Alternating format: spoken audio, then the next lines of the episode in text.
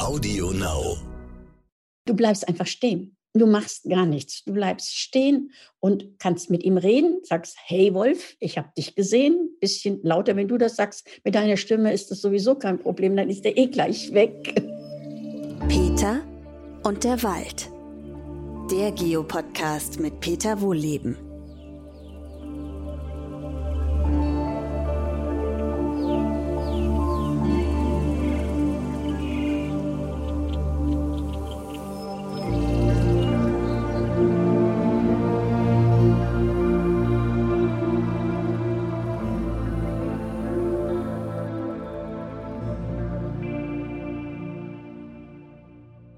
Schön, dass ihr wieder zuhört bei meinem neuesten Podcast. Und heute habe ich einen besonderen Gast äh, an Bord. Das ist die Elli Radinger, die ich schon ein bisschen länger kenne über ein Autorenforum und wir haben schon einiges zusammen gemacht.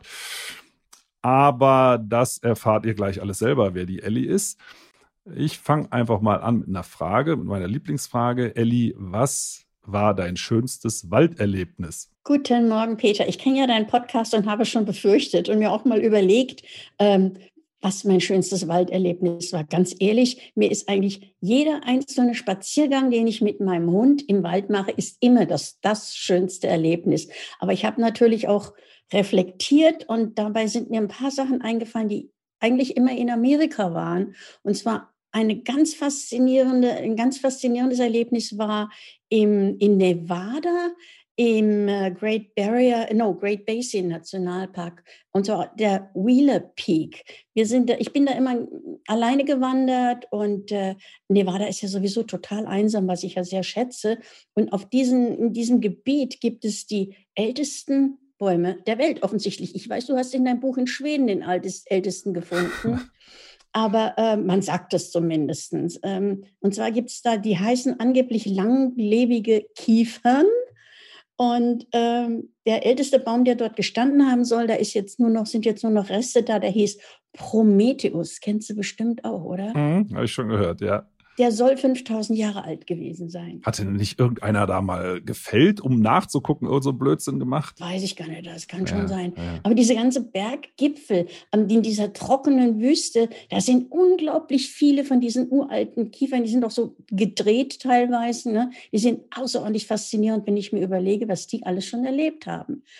Dann äh, waren noch verschiedene, äh, noch zwei Erlebnisse eigentlich. Eh, einmal die Redwood Trees äh, und die wahnsinnig hohen Bäume und dann die Mammutbäume. Die sind ja auch so gewaltig. Das ist alles so, das ist so beeindruckend und äh, es riecht auch so besonders, finde ich immer. Aber trotz allem ein wunderschöner Buchenwald in Deutschland und in meiner Heimat äh, beim Hundespaziergang. Das ist für mich immer noch das schönste Walderlebnis.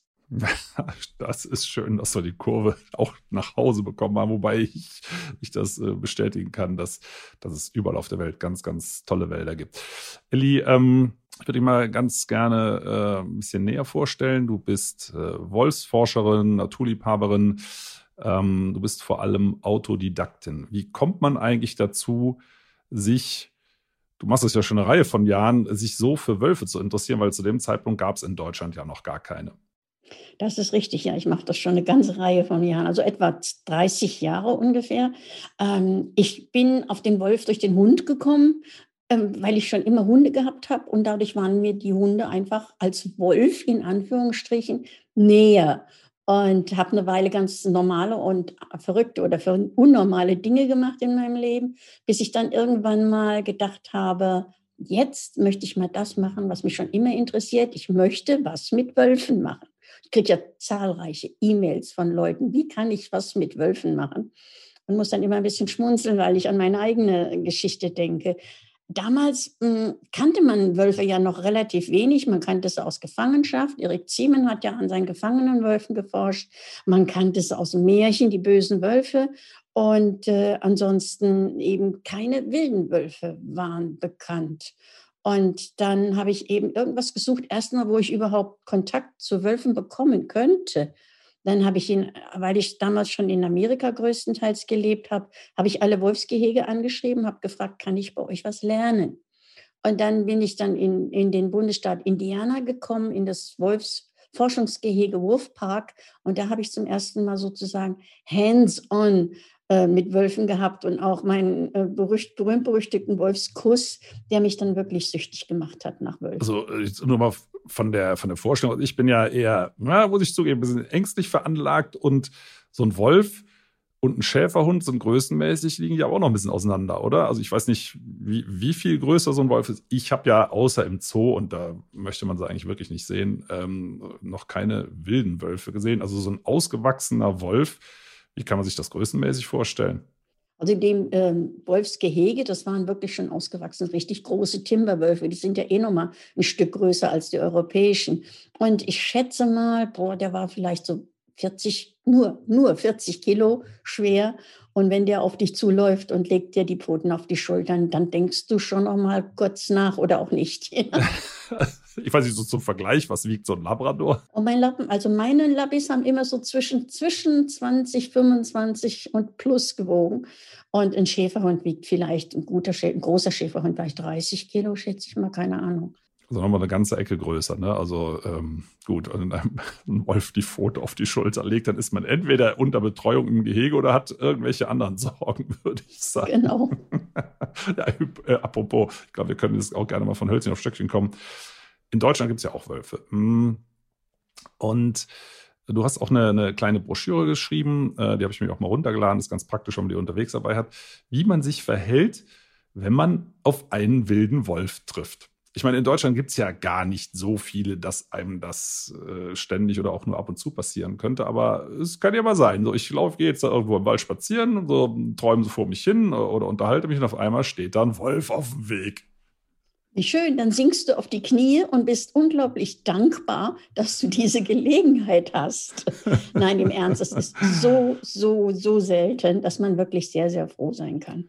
Wenn du einem wilden Wolf begegnest, ist die Wahrscheinlichkeit groß, dass das ein Jungwolf ist, ein Teenager, denn nur die sind neugierig genug, ähm, überhaupt sich in die Nähe von Menschen zu begeben in der Pubertät. Wie das bei allen pubertierenden Lebewesen ist, dann sind die eben neugierig und äh, unbedarft. Ähm, aber ansonsten, natürlich kannst du zufällig mal auf einen Wolf treffen, der mal eben so vorbeiläuft. Und der bleibt stehen und guckt dich an und dann sagst du dir, ups, ein Wolf, wie schön. ähm, du bleibst einfach stehen. Du machst gar nichts. Du bleibst stehen und kannst mit ihm reden, sagst, hey Wolf, ich habe dich gesehen. Bisschen lauter, wenn du das sagst. Mit deiner Stimme ist das sowieso kein Problem, dann ist der eh gleich weg. Oh, also das heißt, ich müsste leise sein, weil ich würde ja gerne mal einen Also ich würde nicht äh, vielleicht daher säuseln, was bist denn du für ein netter kleiner Wolf? Das macht ihn vielleicht neugierig. Aber sagst schon, sagst einfach bestimmt, okay, ich sehe dich, alles klar, nun geh, hau ab.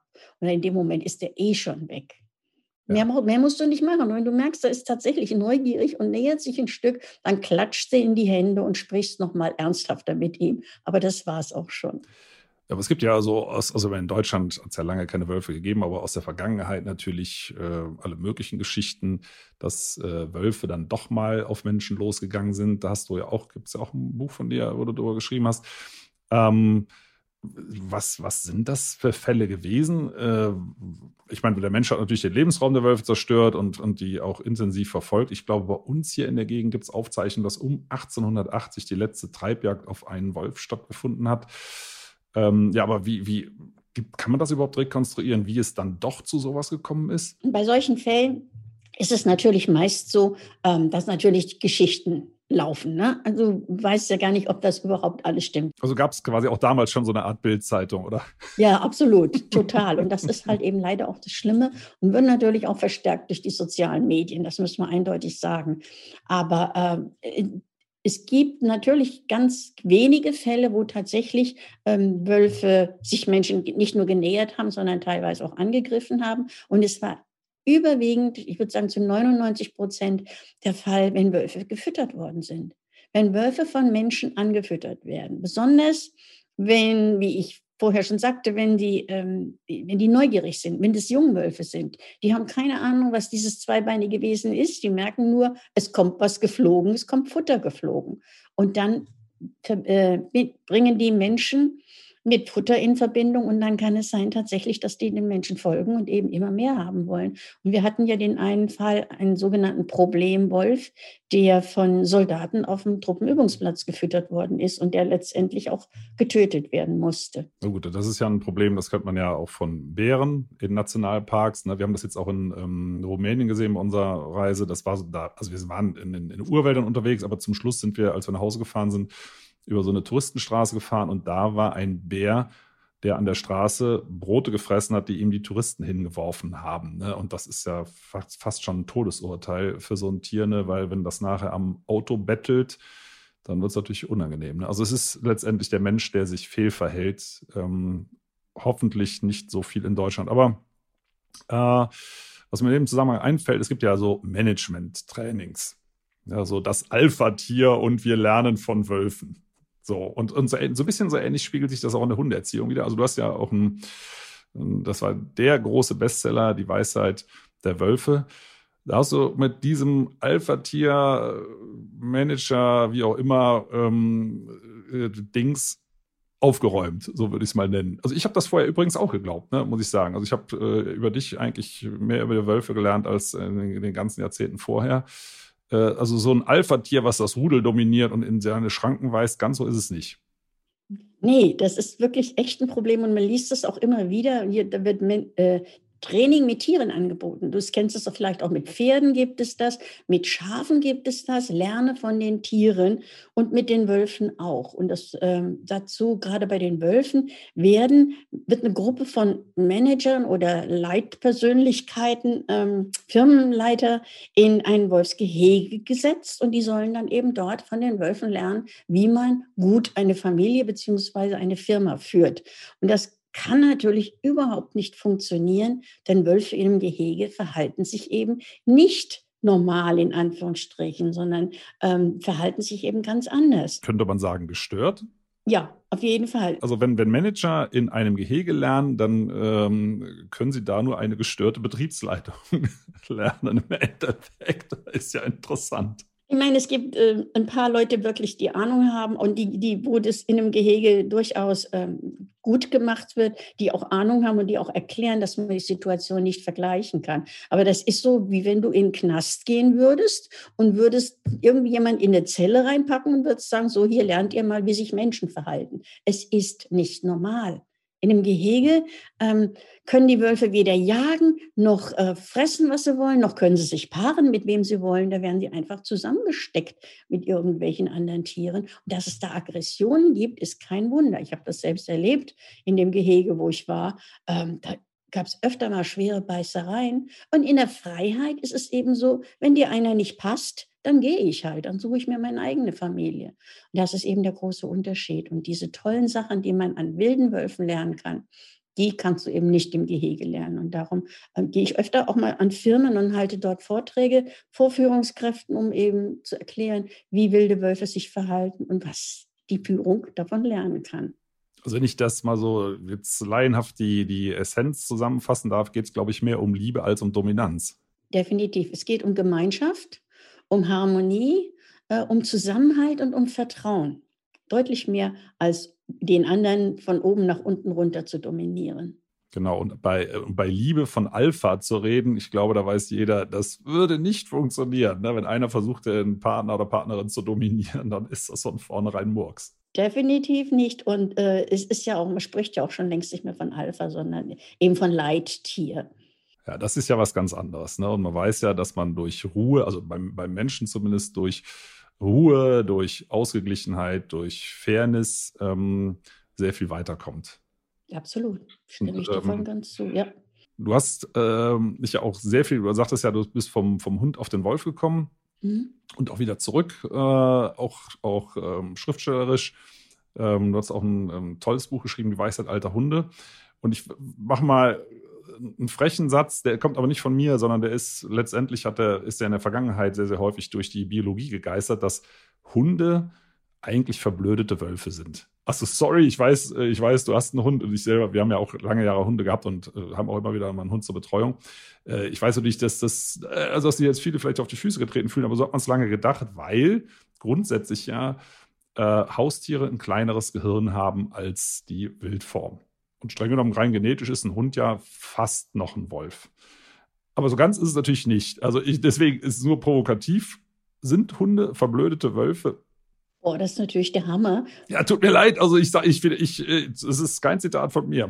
Ich habe das schon öfter gehört, aber ich kann eigentlich da schlecht ähm, einen eigenen Kommentar dazu geben. Ähm, Hunde und Wölfe sind natürlich, ähm, haben sich irgendwann äh, anders äh, entwickelt und ähm, Hunde sind einfach zu uns gekommen und sie passen sich uns an. Man sieht das ja oft an Forschungen in Wien, an dem Zentrum, an dem Wolf Center dort, dort wird ja immer verglichen, Hund, Wolf. Wer ist jetzt intelligenter? Wer kann jetzt eher die Türen öffnen, hinter denen die Leckerlis sind und, und, und. Und ähm, äh, Wölfe haben überhaupt keinen kein Bock oder haben überhaupt kein Interesse, irgendwie mit uns zusammenzuarbeiten, im Gegensatz zu Hunden. Und äh, darum würde ich das eigentlich so gar nicht sagen. Ich finde, das kann man überhaupt nicht vergleichen, eigentlich Hund und Wolf in dem Sinn. Außer natürlich, dass Hunde auch noch den Jagdinstinkt haben, ähm, von Wölfen teilweise und viele Instinkte von denen. Aber dennoch die Zusammenarbeit mit uns würde ich einfach nicht vergleichen wollen. Wölfe haben keinen Bock darauf, uns von uns Leckerlis zu bekommen oder von uns Bestätigung zu bekommen, ähm, sondern der Hund natürlich. Und äh, ist es nicht so, dass Hunde auch äh, mit Mimik viel mehr anfangen können als Wölfe?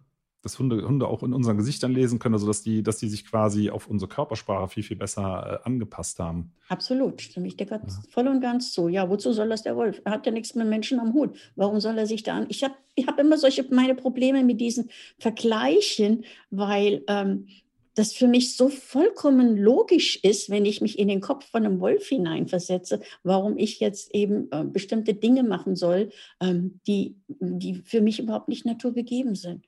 Da wird halt, ähm, ich komme auch deswegen nochmal drauf zurück, weil ja auch in der Hundeerziehung einiges aus dem Wolfsrudel abgeleitet wird. Und die Frage ist, kann man das eins zu eins übertragen? Also einiges anscheinend nicht, aber so grundsätzlich es kommt darauf an, welches Wolfsrudel du nimmst, ob, ein gefangenes oder ein wildes. Nein, also ich das heißt ja oft wildes. natürlich, du musst jetzt der Dominantere sein, du musst der Chef sein, du musst zuerst durch die Tür gehen und, und, und ähm, den berühmten äh, Alpha-Wurf oder den des Nackenschütteln und den ganzen Schwachsinn hat man ja lange Zeit in der Hundeszene ja, ja. auch angewendet. Oder der Hund darf nicht vorlaufen. Ne? Also kein Zentimeter, dann kriegt er eins mit einem Stöckchen oder was da alle so gerade so in. in ähm, und der Besitzer muss zuerst in den Garten gehen, überall hinpinkeln, bevor er seinen Hund rauslassen was? darf. Das habe ich noch nicht gehört. Doch, was? gibt es Echt? Auch. Also, was ist das für eine Methode? Also, falls es nochmal gerne näher erläutern muss. Also, wie? Also, wenn der Hund. Äh ja, damit der, der Besitzer zeigt eben, dass er der Dominantere ist, weil er zuerst hingepinkelt Und dann gibt es den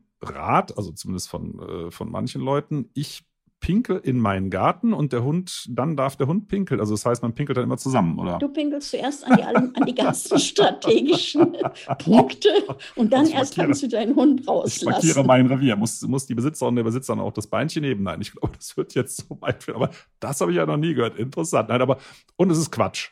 Hoffentlich, oder? Absolut, absolut also man muss es nicht tun. Puh, ich meine, wenn ich ein guter Hunde, äh, wenn ein guter Hundehalter sein will, ich, dann brauche ich mich gar nicht so verrückt zu machen. Ich meine, ich orientiere mich wirklich immer an den Wölfen und ich brauche gewisse Grundregeln natürlich, die funktionieren müssen im Zusammenleben. Aber ansonsten kann ich das Ganze doch deutlich entspannter angehen. Wenn ich denke, wie viel die armen Hunde immer hin und her gezerrt und gezerkelt werden, der muss dies machen und jenes machen, ähm, damit erwischst, äh, hast du auch keine Führung und auch keine Liebe. Es, es geht in der Wolfswelt deutlich entspannter zu. Für mich war das gerade das Stichwort in den Garten pinkeln. Also sorry, dass ich das nochmal aufgreife. Ähm, ich gehe jetzt mal gerade in den Garten, aber keine Sorge, ich mache da nichts, sondern ich äh, werde nur ein bisschen erzählen. Ich komme aber gleich wieder rein.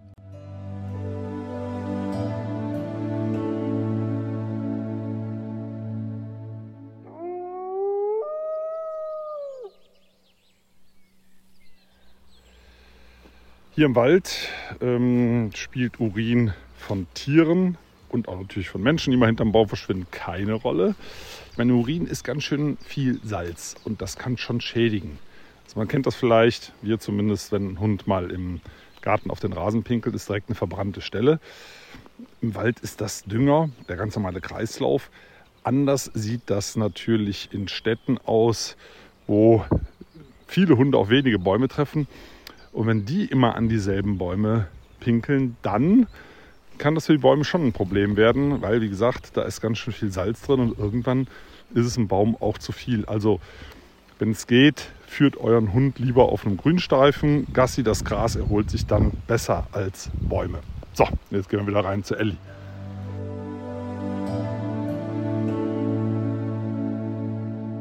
So, Elli, da bin ich wieder und äh, ich habe auch wirklich nicht an Baum gemacht. Ähm, und wenn, würde ich es jetzt hier nicht verraten. Nein. Äh, ich komme aber noch mal auf eine andere Frage, weil wir sind noch beim Thema Hund. Also wenn ich jetzt, ja, vielleicht auch doch beim Thema Wolf. Also Wölfe ähm, kuscheln ja auch gerne.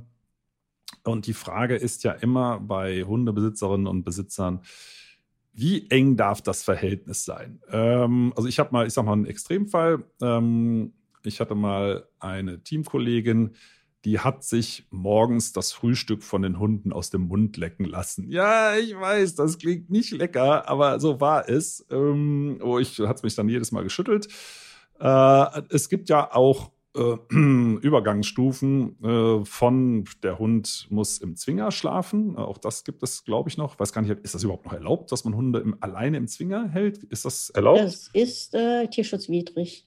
Das ist verboten, Gott sei Dank. Ist verboten, ja. Gott sei Dank. Aber sagen wir mal, äh, so eine Mittelstufe zwischen Frühstück aus dem Mund lecken lassen und Zwinger wäre ja, der Hund darf mit ins Bett. Äh, ich nehme meine Hündin im Moment, also nicht mit ins Bett, weil mir eigentlich so ein schmales Bett hat. Das ist mir einfach zu eng. Aber die schläft direkt daneben. Aber sie kuschelt natürlich auf der Couch und auf allem.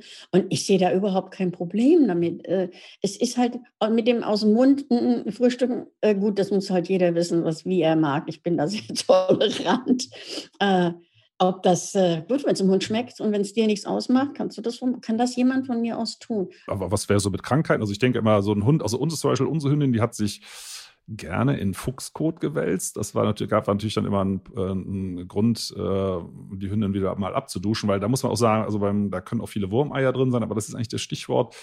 Ähm, so ein Hund, der frisst ja auch Sachen, die er nicht fressen soll, ne? auch, auch Kot und so weiter. Ähm, und wenn man dann eben äh, auf engen Kontakt äh, Wert legt oder das auch automatisch macht, ähm, was, was muss man denn dann äh, beachten? Wie oft sollte man den dann entwurmen? So oft wie die Tier, ich glaube, ich Tierarzt zweimal im Jahr oder, oder nee, öfter, glaube ich sogar. Ich habe meine äh, maximal dreimal im Jahr entwurmt. Aber man kann das natürlich auch immer kontrollieren. Und wenn du kleine Kinder hast, solltest du natürlich schon Hygienemaßnahmen oder Hygienesachen be berücksichtigen. Und es muss auch nicht sein, dass ich äh, es Futter aus dem Mund dem Hund nee, gebe. Aber also es gibt natürlich, Hunde lecken gerne die Gesichter ab beispielsweise. Ja. Oder äh, ich meine, meine Labrador-Hündin hat mein äh, Nachbarskind auch gerne, wenn das gegessen hat oder den Keks aus dem Mund geholt und auch mal übers Gesicht geschleckt. Und wir hatten da nie ein Problem damit. Das muss, eigentlich sollte das jeder für sich entscheiden, finde ich. Ja, nee, das auf jeden Fall. Ne? Aber ähm, das ist, hat ja alles so ein bisschen was mit, ja, Rudel, man kann auch sagen Familie. Rudel ist ja so ein bisschen ja, einfach fast schon so ein technischer Begriff. Eigentlich ist es ja Familie. Ne? Und das heißt artgerechte Hundehaltung, wirklich artgerechte Hundehaltung. Wenn du deinen Hund so erziehen willst, wie eigentlich auch die Wölfe ihre Jungen erziehen, dann ist das wirklich eng mit der Familie zusammen. Also ein Zwinger ist für mich ein absolutes No-Go. Und äh, eng mit dem Hund zusammen heißt eben auch, wenn es sein, wenn es wer es mag, im Bett kuscheln. Warum nicht? Nicht, ich sehe da nichts Schlimmes. Also sagen wir, sind, sind so die berühmten ähm, Handtaschenhunde äh, jetzt vielleicht, also über die Zucht kann man ja streiten, aber vielleicht doch nicht so problematisch, weil die sind ja immer dabei, also selbst wenn es ans Einkaufen geht. oh ja, aber ich habe da auch wirklich dazu? meine Probleme damit. Das sehe ich eben doch nicht artgerecht, weißt du. Vor allem, wenn ja. die Hunde dann noch angezogen werden und was sonst noch alles fürchterliches mit ihnen gemacht wird. Ähm, das sehe ich eben, ich denke, ein Hund wird da nicht glücklich mit. Ich weiß es nicht, kann es nicht beurteilen. Ja, also ist dann sehr weit von der Natur weg. Du hast ja ähm, wenn wir mal zum Thema Natur, zum Thema Wälder kommen, ähm, auch schon einiges erlebt. Ein Teil davon hast du auch in ähm, deinem neuesten Buch, äh, Das Geschenk der Wildnis, verarbeitet. Wenn man das einmal erlebt hat, und du hast es ja zigmal erlebt, ähm, echte Natur, du gehst raus in die, in die Landschaft, da ist niemand außer wilden Tieren und manchmal auch komischen Menschen. Äh, die fangen ja auch an, dann ein bisschen äh, anders zu werden. Manchmal aber fällt es dir dann nicht schwer, wieder zurückzukommen und du sitzt jetzt bei dir zu Hause im Büro und denkst daran, packt dich da nicht eine irre Sehnsucht? Doch, natürlich. Jedes Mal. Absolut und voll und total. Ja, klar. Was machst du dagegen? Also, weil jetzt mit Reisen war ja im Moment ein bisschen schlecht. Nee, ich reise auch nicht. Ich fliege ja auch jetzt nicht mehr. Ähm, aber ich gehe dann einfach, ja, wie gesagt, ich packe den Hund und gehe raus in die Natur. Wir haben ja wunderschöne Natur. Ich muss ja nicht unbedingt äh, äh, riesen Bäume oder Alaska-Gletscher oder sonst irgendetwas. Das habe ich alles erlebt. Da bin ich auch unglaublich dankbar dafür und das war auch richtig, richtig schön. Aber äh, ich habe es gesehen und äh, ich muss nicht immer die tollsten Dinge äh, wiederholen, finde ich. Vielleicht ist gerade dieses Einzigartige, dieses Einmalige das Besondere. Und wenn ich das jeden Tag hätte und wieder raus wollte, wäre es vielleicht auch nicht so gut. Wobei ähm, es fällt natürlich schwer, wenn du wieder zurück in die Zivilisation kommst. Und da muss man ganz schnell wieder raus und da kann man sich so seine kleinen Wohlfühloasen irgendwo finden, finde ich. Ja, finde ich eine sehr schöne Einstellung und die gibt es ja wirklich überall. Und wenn es einfach nur eine schöne Ecke im Garten ist, das kann es ja unter Umständen auch sein. Ähm, aber ich würde noch mal gerne zu deinen Forschungen zurückkommen. Ähm, es gibt ja viele ähnliche Beispiele von äh, Autodidakten, also du hast ja vieles selber beigebracht oder ähm, dir beibringen lassen, aber nicht im Sinne eines äh, klassischen Studiums. Ne? Du bist, wenn ich es verraten darf, von Haus aus Rechtsanwältin. Ja, also mittlerweile natürlich ganz vieles, äh, Schriftstellerin, Autoren vieler, vieler Bücher und so weiter. Hast ja ganz, ganz viel gemacht. Aber ähm, wie ist denn das in der Fachwelt?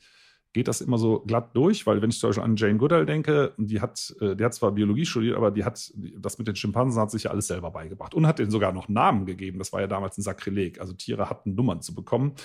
Und die ist da ist ja sehr, sehr angefeindet worden. Natürlich mittlerweile wissen es alle besser und sagen, nein, es hat doch nie jemand irgendwas dagegen gehabt. Aber die hat es sehr, sehr schwer gehabt. Ich weiß nicht, wie deine Erlebnisse sind, weil du hast ja einen ähnlichen Werdegang in Bezug auf Wölfe.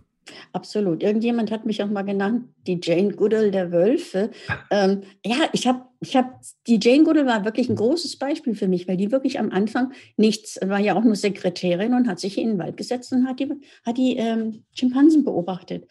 Und, und, bei mir war das genauso. Und ich habe auch ähm, durch reine Hands-on und autodidaktisch mir das beigebracht. Äh, nee, ich wurde nie anerkannt. Absolut nicht. Es wurde immer mal gefragt, ja, oder auch man kriegt das ja so nicht mit, man kriegt das ja auch nicht direkt gesagt. Aber es gibt bestimmt viele Informationen, die man nicht bekommt von wissenschaftlichen Stellen. Ähm, es gibt äh, natürlich Gerede in den sozialen Medien, was ich mir schon lange nicht mehr antue, wo es dann heißt, die ist ja keine Biologin, die hat ja überhaupt keine Ahnung. Und nein, du bist du bist nicht anerkannt in, in der Wissenschaft. Das ist eindeutig, wie man sagt, okay, ja, ganz nett, aber, aber kein Studium. Aber muss dir ganz ehrlich sagen, mir ist das egal. Ja, vor allem du bist ja im klassischen Sinn, also ich als Kind habe ja immer, äh, wusste ja nichts vom Begriff Wissenschaftlerin oder Wissenschaftler. Ich, hab, ich wollte immer Naturforscher werden. Also Naturschützer, Naturforscher. Und das ist, also, wenn man jetzt denkt, Alexander von Humboldt, der hat ja auch von vielen Sachen keine Ahnung gehabt. Ne? Der hat das erforscht und hat seine Schlüsse rausgezogen. Das sind anerkannte Größen. Oder wenn ich an Goethe denke, dann muss ich auch sagen, äh, das, das war ja auch kein geborener Naturwissenschaftler. Äh, diese Leute haben beobachtet. Und heute sind das Ikonen des frühen Naturschutzes.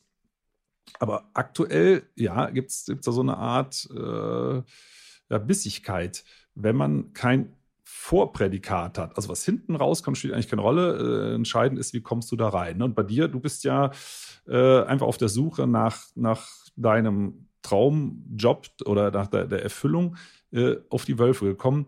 Und äh, macht dir das irgendwie zu schaffen oder ist das völlig wurscht? Nee, ich muss dir sagen, mir persönlich ist es wurscht. Vielleicht hat es mir am Anfang ein bisschen was zu schaffen gemacht. Äh, vor allen Dingen, weil ich gedacht habe, ich habe ja schon zehn Jahre Wölfe beobachtet, bevor die überhaupt bei uns nach Deutschland kamen. Ne? Und ähm, vor allen Dingen auch, weil ich weiß, ähm, was ich weiß, wie viel ich über wild, wild lebende Wölfe weiß. Aber dennoch inzwischen ist es mir total wurscht. Ich werde immer mal angefragt, gerade von jungen Menschen nach dem Abitur, die wie ich, die etwas machen wollen mit Wölfen und die mich immer wieder fragen, was können sie tun? Und denen rate ich aber tatsächlich, studiert Biologie und spezialisiert euch auf irgendein Fach. Dann haben sie es ganz einfach leichter später. Ja klar, also es geht ja dann wirklich auch um Anstellung. Also dazu muss man auch sagen, du äh, hast ja nie eine Planstelle gehabt als Wolfsforscherin. Du hast ja vieles selber bezahlt, ne? oder im Prinzip alles. Ne? Und hast es dann eben gegenfinanziert über Führungen, über, über deine Bücher, wie auch immer. Äh, das ist natürlich, das kann man eigentlich keinem empfehlen, weil das ist ja die harte Tour. Ja, ähm, also das ist, das ist ja so zwischendurch, muss man auch sagen, hat das auch mit sehr wenig Geld zu tun, ja, viel Enthusiasmus. Äh, das ist ja nicht ganz so einfach, weil das ja auch einiges kostet. Ähm, die Reisen, der Aufenthalt, die Ausrüstung, was man alles so braucht. Also von daher kann ich sagen, es ist super spannend. Jetzt ist das mittlerweile ja ein bisschen einfacher, weil es in Deutschland ja auch Wölfe gibt. Also man müsste gar nicht so weit reisen. Jetzt, also ich selber habe zum Beispiel noch nie einen Wolf gesehen. Ich habe Pferden gesehen, ich habe Kot äh, gesehen, aber ein Wolf in Deutschland habe ich noch nie gesehen. Ist dir das schon mal geglückt? Nein, leider nicht. Doch einmal ganz kurz. Ich glaube, das habe ich auch in meinem Buch beschrieben. Ganz, ganz kurz.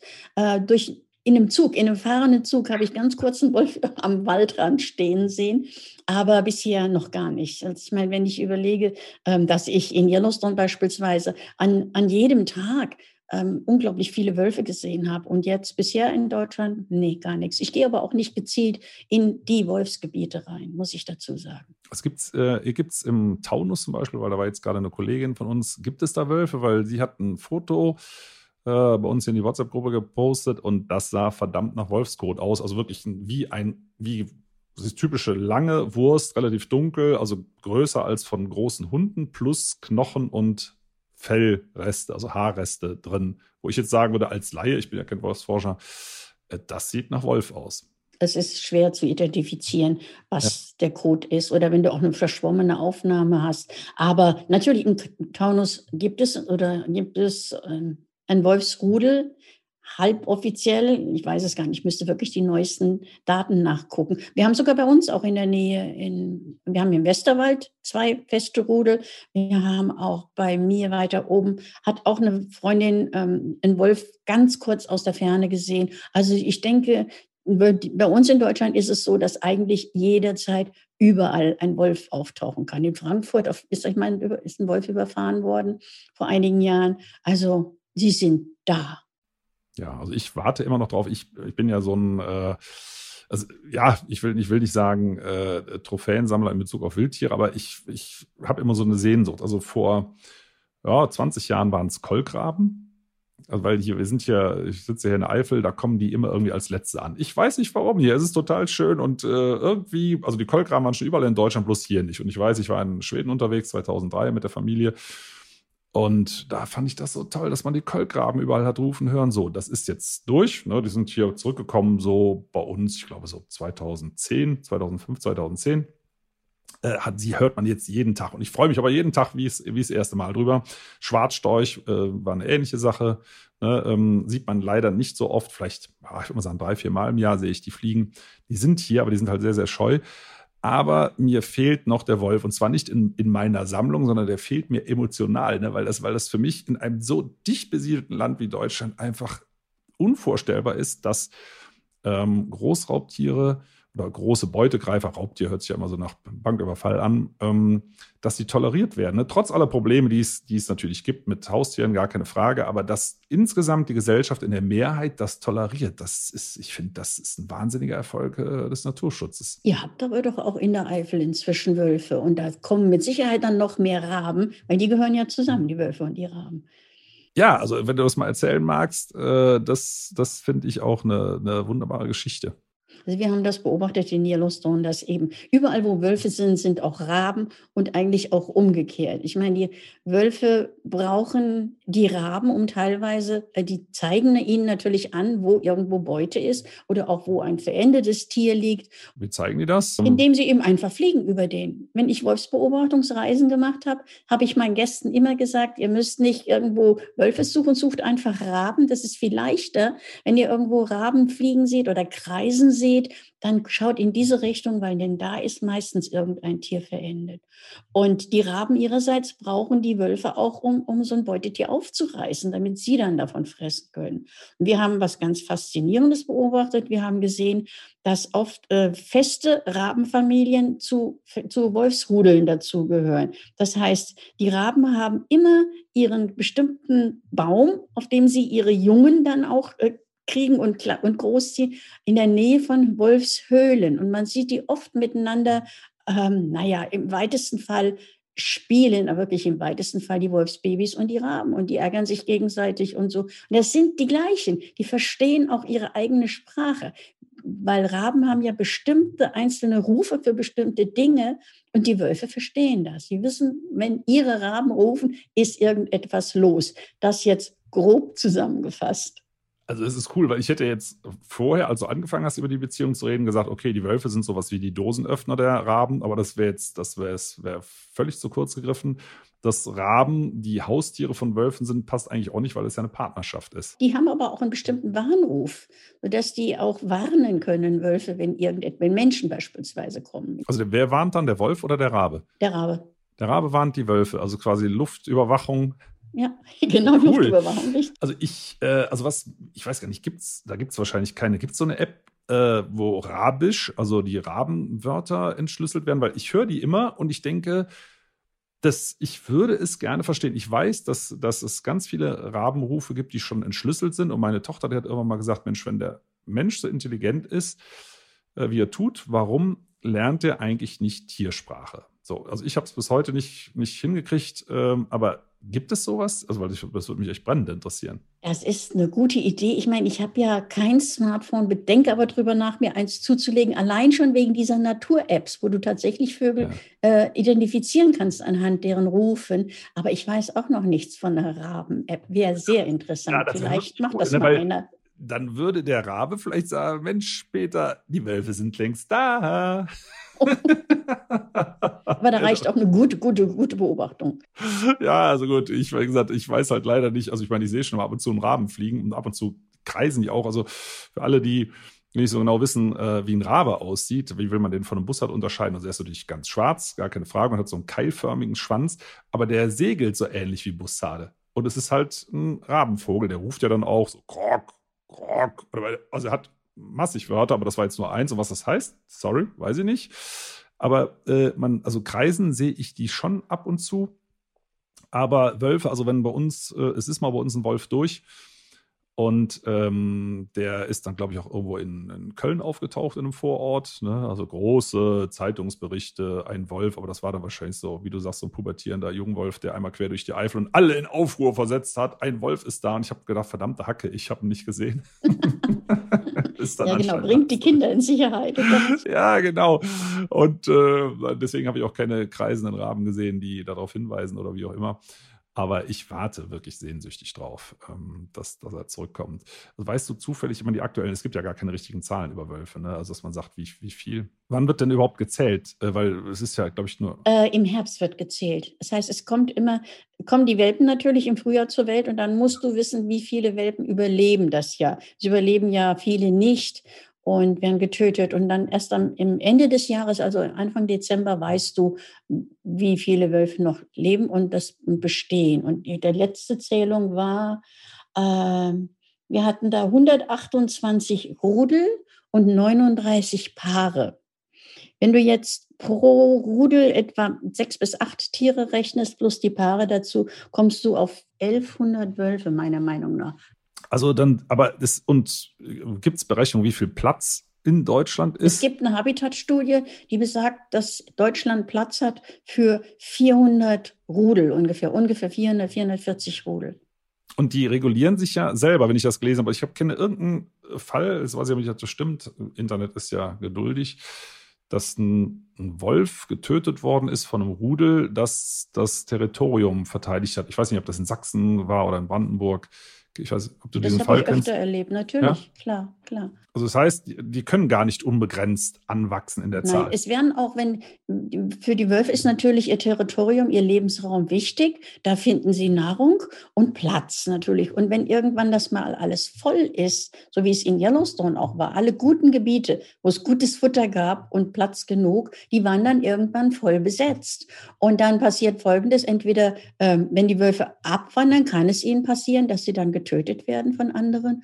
Oder aber sie vermehren sich natürlich nicht so. Die bekommen deutlich weniger Junge und viele der Welpen sterben dann auch. Also das ist diese natürliche Regulierung, die es gibt. Wenn du sagst voll besetzt, also das hört sich ja an, als ob der Wald dann aus allen Knopflöchern platzt. Äh, also der, natürlich heißt es so, aber äh, also wir gehen mal davon aus, Rudel, sagen wir mal, es sind acht Tiere in so einer Familie. Wie viel Platz brauchen die? Hängt natürlich vom Lebensraum ab, klar. Also wenn jetzt Niedersachsen auf dem Maisacker leben, dann werden sie wahrscheinlich ein Riesenterritorium brauchen. Ich weiß nur von Waldrevieren, dass so, weiß ich nicht, 300 Quadratkilometer oder sowas in Deutschland, in Yellowstone wird es ja ganz anders sein. Ne? Äh, ja, das na, kommt hin, ja, ja, ja. So, das heißt, dann hätten wir, äh, dann hätten wir in Wirklichkeit äh, irgend sowas von, ähm, weiß ich nicht, zwei, drei Wölfen pro 100 Quadratkilometer. Also dann ein Wolf bei einem Spaziergang zu sehen, ist, wäre immer noch extrem unwahrscheinlich. Durchaus, richtig. Schade. Ja, die, von mir aus auch sehr schade. Aber ich glaube, nicht jeder Zuschauer wird begeistert sein. Aber die meisten Wölfe leben eben auch auf die überwiegende Zahl auf Truppenübungsplätzen. Und da kommen wir als Besucher sowieso nicht rein. Und das wissen die ja auch. Darum leben sie ja auch dort. Dort gibt es jede Menge Futter, dort gibt es jede Menge Platz und dort gibt es keine Menschen. Deshalb ist das so ideal. Also wir denken ja immer, Wölfe müssten jetzt in Naturschutzgebieten leben oder in Nationalparks oder sowas. Nein, Truppenübungsplatz ist der perfekte Ort für einen Wolfsrudel. Tja, Mensch, das werden auch immer weniger. Ne? Truppenübungsplätze, also bei uns zum Beispiel hier ist jetzt gar keiner und der äh, einzige, der in der Nähe war, äh, das ist, der ist jetzt Nationalpark Eifel. Das heißt, da laufen jetzt auch mehr Leute durch als vorher. Vorher waren das eher Panzer, äh, die durchgefahren sind. Jetzt ist, ich meine, ist ja schön, Nationalpark, nichts gegen Nationalpark, aber das ist für die Wölfe dann schon wieder unruhiger. Ja, gut, aber eben auch, auch im Westerwald. Äh, die leben auch dort auf dem Truppenübungsplatz. Das ist faszinierend ich wusste ehrlich gesagt gar nicht, dass da, dass da einer ist, aber äh, also ich kann nur noch mal Reklame machen bei den Wölfen. Die Eifel ist wirklich schön und wir haben hier ähm, 70 Prozent Wald, ganz, ganz dünne Bevölkerungsdichte und das ist natürlich ein Tourismusfaktor. Ähm, ich finde das einfach schön, wenn man so ein bisschen Wildlife-Tourismus Guck mal, in Sachsen haben ja wirklich die, die Leute machen ja wirklich richtig viel Geld mit den Wölfen, der Tourismus. Ich meine, du kannst in einem Hotel, was Wolfshöhle heißt, äh, wohnen, du kannst äh, einen Rotkäppchen-Schnaps so. trinken, du kannst äh, ein Wolfsschnitzel, also in Anführungsstrichen natürlich essen und, und, und. Und viele Souvenirs natürlich. Die Leute sind, ähm, Wolfs- und Wolfsführungen finden statt und Wolfswanderung. Also das ist richtig viel los. Ja, aber bei Wolfswanderung, also ich finde das ja toll, ne, weil das ist ja, das funktioniert ja so wie in der Serengeti. Da sagt man immer, Mensch, die Leute da, die sollen das Schutzgebiet mal schön in Ruhe lassen. Man kann doch da auch mit Tourismus Geld verdienen. Ja, das geht auch in Deutschland. Aber im Gegensatz zu Serengeti kann ich mir vorstellen, dass bei Wolfsführung die Wolfssichtungen ja auch übersichtlich sind. Oder wie sind da deine Erfahrungen? Ich, weil ich würde, also sonst würde ich das äh, direkt mal buchen, aber das kann man natürlich auch so machen. Das geht ja dann auch um Pferden. Aber äh, dass man Wölfe, ja, kann man die irgendwie animieren? Also nicht natürlich nicht durch Futter, aber es gibt ja immer diese, äh, vielleicht sind das schlechte Filme, wo Leute heulen und die Wölfe heulen zurück. Geht das? Äh, das funktioniert, das habe ich selbst schon gemacht in Minnesota, oh. aber es wird auch gemacht. Ein Wolfsheul, gut, natürlich in Gehegen sowieso, aber ähm, ich möchte da zum Beispiel im Wendland den Kenny Kenners empfehlen. Der ähm, Kenners Land, der hat ein, der hat ein Bio-Hotel dort und ist selber Wolfsbeauftragter der macht Führungen speziell durch. Der geht auf Kotsuche mit Leuten, der geht in den Wald, der macht, äh, der heult mit Leuten, um dann, und dann erfahren die Menschen eben. Der geht ähm, in eine Schafsherde rein, der hat einen Schäfer, mit dem er arbeitet und zeigt den Leuten, wie eben Schafe geschützt werden können und sowas. Es ist äußerst interessant und dort gibt es eben auch immer wieder Wolfswochen, beispielsweise einmal im Jahr für Kinder, für Erwachsene, für alles. Und das, wenn man ein bisschen ein Gefühl oder äh, eine Ahnung von Wölfen haben möchte oder ein Erlebnis von Wölfen haben möchte, dann kann ich solche Sachen sehr empfehlen. Und ähm, wenn ich jetzt, ich, du siehst, ich bin immer sehr, sehr ungeduldig und möchte jetzt hier einen Wolf haben. Ähm, es, wenn ich jetzt selber mal so ein bisschen, ich sag mal, ich gucke mir auf YouTube ein Filmchen an, wie heulen Wölfe und heul da jetzt selber im Wald rum. Ich meine, da hört ja keiner und meint, ich wäre bekloppt. Äh, ist das eine Möglichkeit rauszufinden, ob dann Wolf äh, ist? Also mal abgesehen von Pferden, von anderen Sachen äh, würde so ein, so ein einfacher pubertieren, also äh, nicht ein einfacher, ein einsamer pubertierender Jungwolf, der auf der, auf der Durchreise ist, würde der zurückheulen? Das ist eine gute Frage. Kommt drauf an, wie du heulst. Ja, ich heule, ja gut, okay, das wird wahrscheinlich eher nicht so gut sein. Ich meine, die wissen natürlich auch, ob ein Mensch jetzt heult oder ob ein Wolf oh, heult Mist. oder ein Hund. Also heult er nicht zurück. Also müsste ich eher was vom Band ablaufen lassen. Es kann durchaus sein, es kommt auch darauf an, wann. Also zum Beispiel kann es sehr viel, sehr gut sein in der Paarungszeit. Weil in der Paarungszeit ähm, im Frühjahr sind ja die Wölfe aktiv und suchen sich einen Partner. Und den suchen sie auch sehr durchs Heulen beispielsweise. Hm. Ist da einer draußen? Wo ist denn meine Herzallerliebste oder sowas? Ähm, eher, wenn sie Junge haben, dann kommst du mit Heulen nicht weit, weil dann melden die sich nicht, dann sind die still beispielsweise. Also die gute Zeit, um herauszufinden, wo Wölfe sind, ist durch Heulen. Und ja, du kannst es herausfinden. Du weißt nur nicht, ob du da, ob jetzt ein oder zwei Wölfe, ob zwei Wölfe zurückheulen oder ob 20 zurückheulen. Du merkst das nicht, weil das klingt immer, als wären es wahnsinnig viele und sind vielleicht nur vier oder fünf. Ja, oder ist vielleicht irgendjemand anders, der Wölfe sucht, der, hey, da heult ein Wolf, oder ich so, äh, ja, probier genau. das mal aus. Ne? Ah, okay, ich sehe schon, also ja. das hat keinen Sinn, ich muss dann noch ein bisschen warten. In der, Wolfs, in der Wolfsgeschichte ist das immer so wie in der Juristerei. Die passende Antwort ist immer, es kommt drauf an. Okay, naja, gut.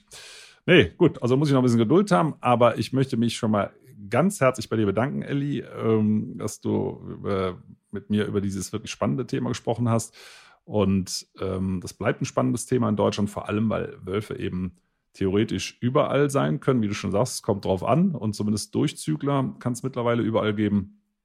Und äh, dann kann ich unseren Zuhörerinnen und Zuhörern nur spannende Beobachtungen im Wald wünschen, auch wenn das ganz, ganz, ganz, ganz selten vorkommt. Also Bitte nicht füttern, das müssen Nein. wir unbedingt nochmal sagen. Ja, auf jeden Fall. Also nicht füttern, nicht zum Spielen auffordern, ähm, äh, die, die Tiere auch nicht äh, stören, also hinterherlaufen oder sonst irgendwas, sondern einfach den Moment still stehen bleiben, auf sich aufmerksam machen, vielleicht ein Foto, wenn es geht, ein Foto machen, nur einfach, dass man noch ein bisschen was zu mitnehmen hat und ansonsten die Natur genießen. Elli, vielen, vielen Dank für das Gespräch und ich wünsche dir weiterhin viel Spaß bei deinen Wildniserlebnissen vor der Haustür überwiegend. Vielen, Danke, vielen Dank. Peter. Dankeschön.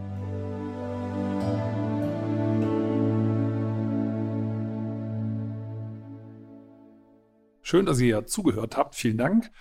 Und wenn euch die Folge gefallen hat, abonniert doch den Podcast gerne auf AudioNow, Apple Podcasts, Spotify oder anderen Plattformen. Und über eine Bewertung bei Apple Podcasts würde ich mich auch sehr freuen. Übrigens könnt ihr dort auch gerne kommentieren.